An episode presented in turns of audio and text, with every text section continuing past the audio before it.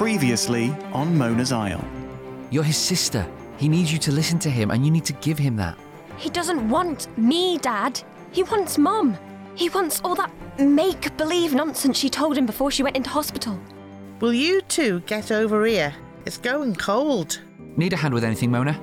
No, you're all right, Artie. Oh, you haven't brought enough socks, haven't you? Socks go missing from this house. Well, the left ones do. What's Parish Day? Surely your mother told you about Parish Day. I thought you stepped back from all of that. I did, but Missus Quiggin and Missus Quirk needed the help again this year. I had hoped that... No. But your mother would have loved to see you. Why do you all want me to be some pretend version of Mum? I'm sorry, Mona. She's only lashing out because she got it in her head that there'd be internet here. Internet?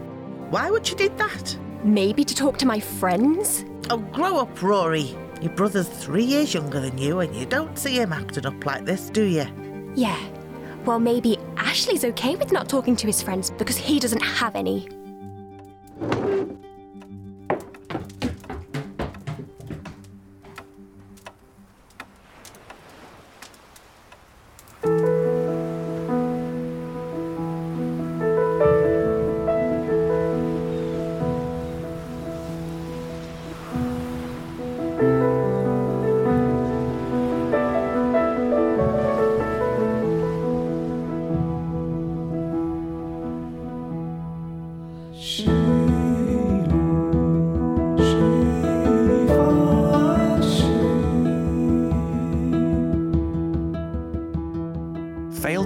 Des Mona's Isle. You're listening to Mona's Isle, a bewitching tale of adventure and folklore told by me, Kyle Whittington, and a host of the Isle of Man's finest actors. So settle in for the Manx myths, mystery and magic set to unfold.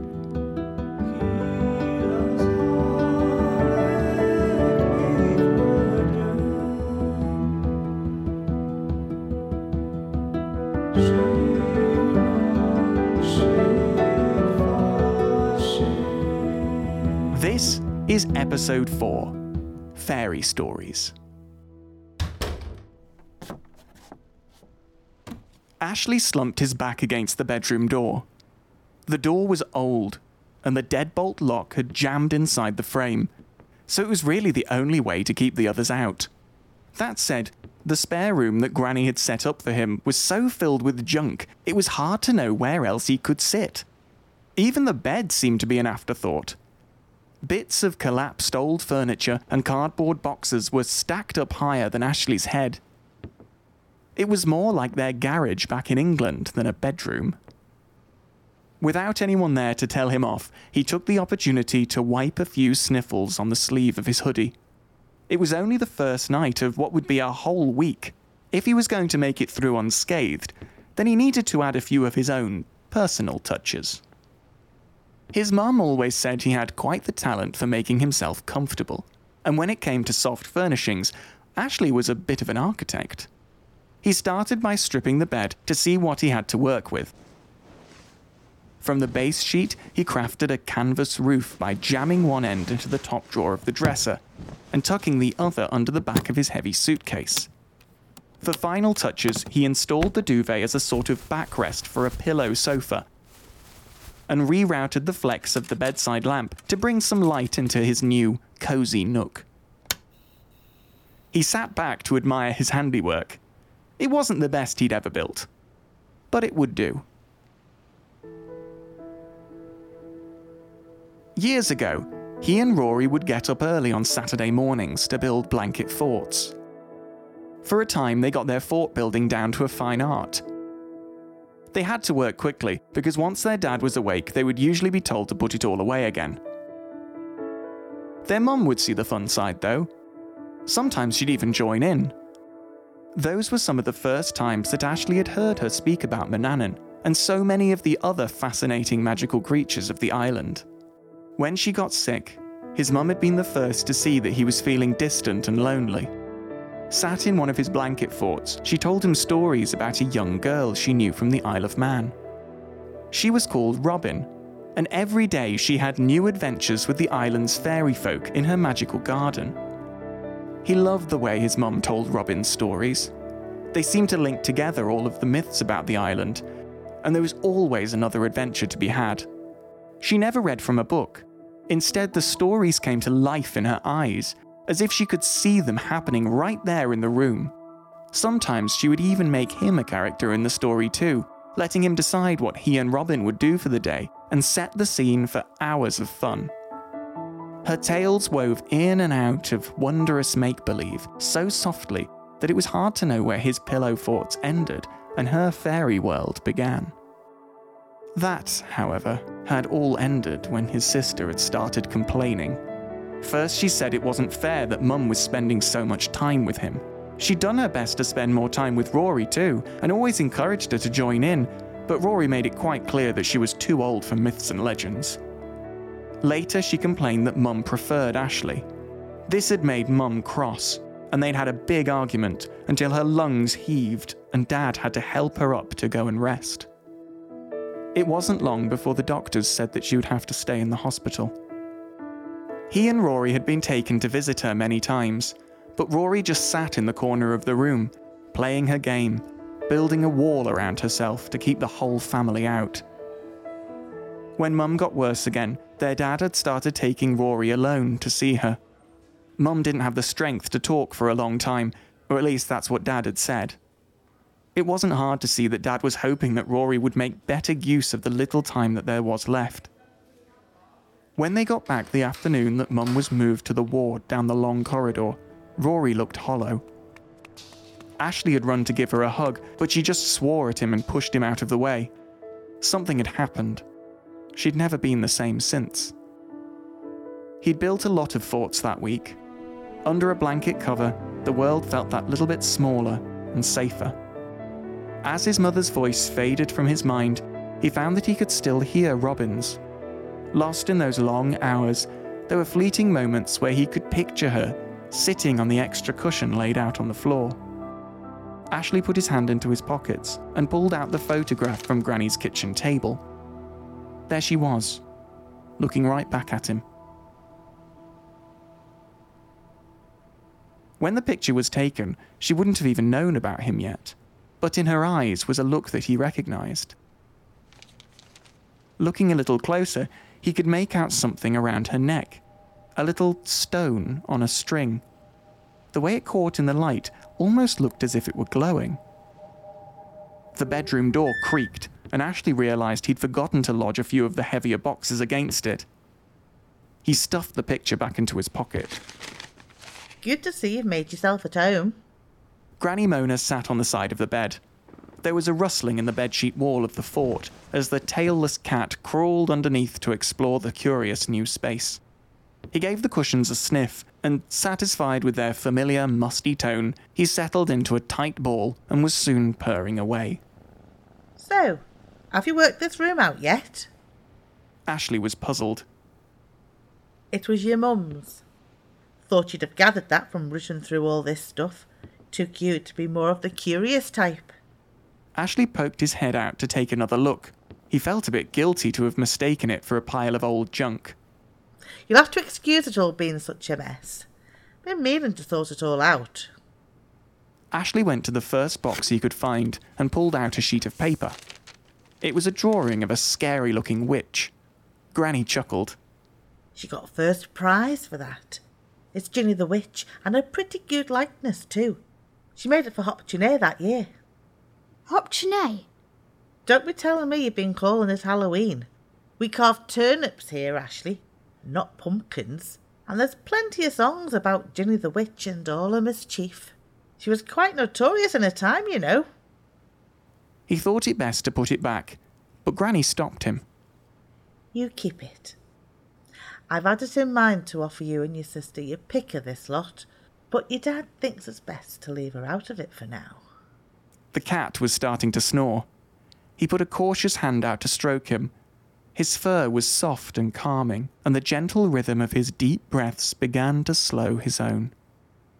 You've been awful quiet, Ashley. You feeling okay?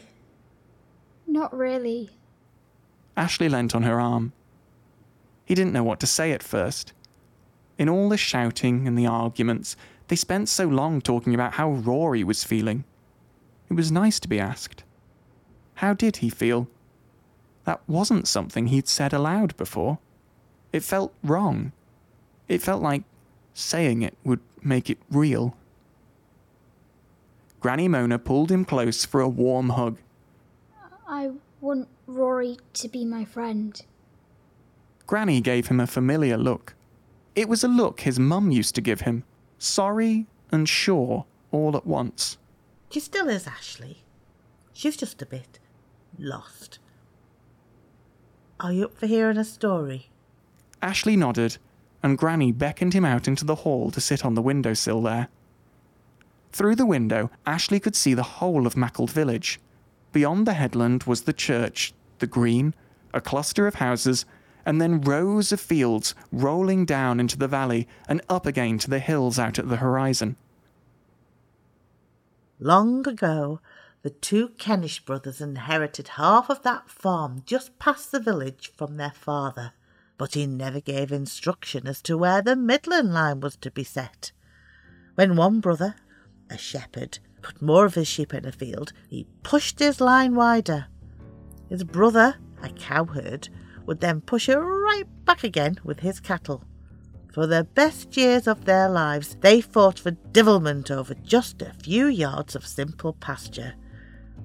That was at least till the one fateful winter. Snow swept in overnight. Four foot deep it was by dawn.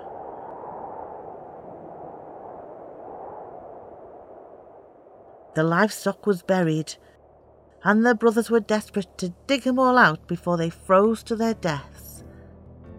To start with, they stuck to their own halves, each pulling out sheep after sheep and cow after cow, but the snow was so thick that neither could see where the sheep field ended and the cow field began. Soon the shepherd had pulled out many a cow, and his brother countless sheep, and the whole thing got all mixed up. That year they realised they were tired of not getting along and worked together, putting down a track to make it easier to get at all the fields ready for another harsh winter. It's the same route as the road you see over there today. Hasn't changed in sixty years. It wiggles and winds round each of their old tantrums, but now it connects our little village to everything else on the island. Traa dy liooar is what we say here, Ashley. Means there's time enough yet. Granny gave him a knowing smile and looked back into his mum's old bedroom. Oh, if this little bedsheet cottage of yours is staying up, you'll be needing more sheets for sleeping in. You're not going to be curling up on that floor like that cat. She pulled out a whole assortment of new blankets from the dresser and put them on the end of his bed. They looked brand new and smelled faintly like lavender. Ashley was certain that the dresser had been empty when he'd looked through for fort-building materials. She helped him make the bed, and once he'd got into his pyjamas and brushed his teeth, she tucked him in for the night. We'll have ourselves a lovely day tomorrow. Don't you fret. Eve I, Ashley. She looked over at the curled-up cat. Granny blew him a kiss and left, leaving the bedroom door slightly ajar so the cat could come and go as he pleased in the night. All was quiet. Until the hall lights came back on, and his dad's boots thumped up the stairs from the landing, shouting for Rory. The bedroom door swung open, and the light switch flicked on. Is your sister in here? His dad was out of breath. Ashley shook his head, almost in disbelief. Why on earth would Rory be in his room? He started to ask a question, but his dad cut him off with a loud sigh. Don't worry. Please, just go back to sleep. The light flicked off again, and the footsteps thudded their way back down the stairs. In the light from the landing, he saw the cat get up, stretch, and abandon its post to wander off after his dad.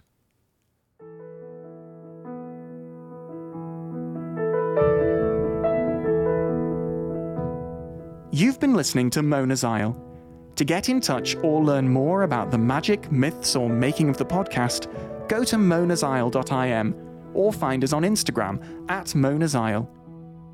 Subscribe to join us next time as the adventure continues in episode five, A Roof of Thatch. This episode of the Mona's Isle podcast was created by me, Kyle Whittington, with the support of the Isle of Man Arts Council and Culture Vanin. It features an original score by David Kilgallen. The podcast is produced and edited by Catherine Thornley and Joseph Maddock, and recorded by David Armstrong and Lewis Withington. The characters in the show are voiced by Alice Smith, Joseph Jennings, Tony Eccles, and Sonia Callan. Thank you for listening. And the full show notes are available on our website.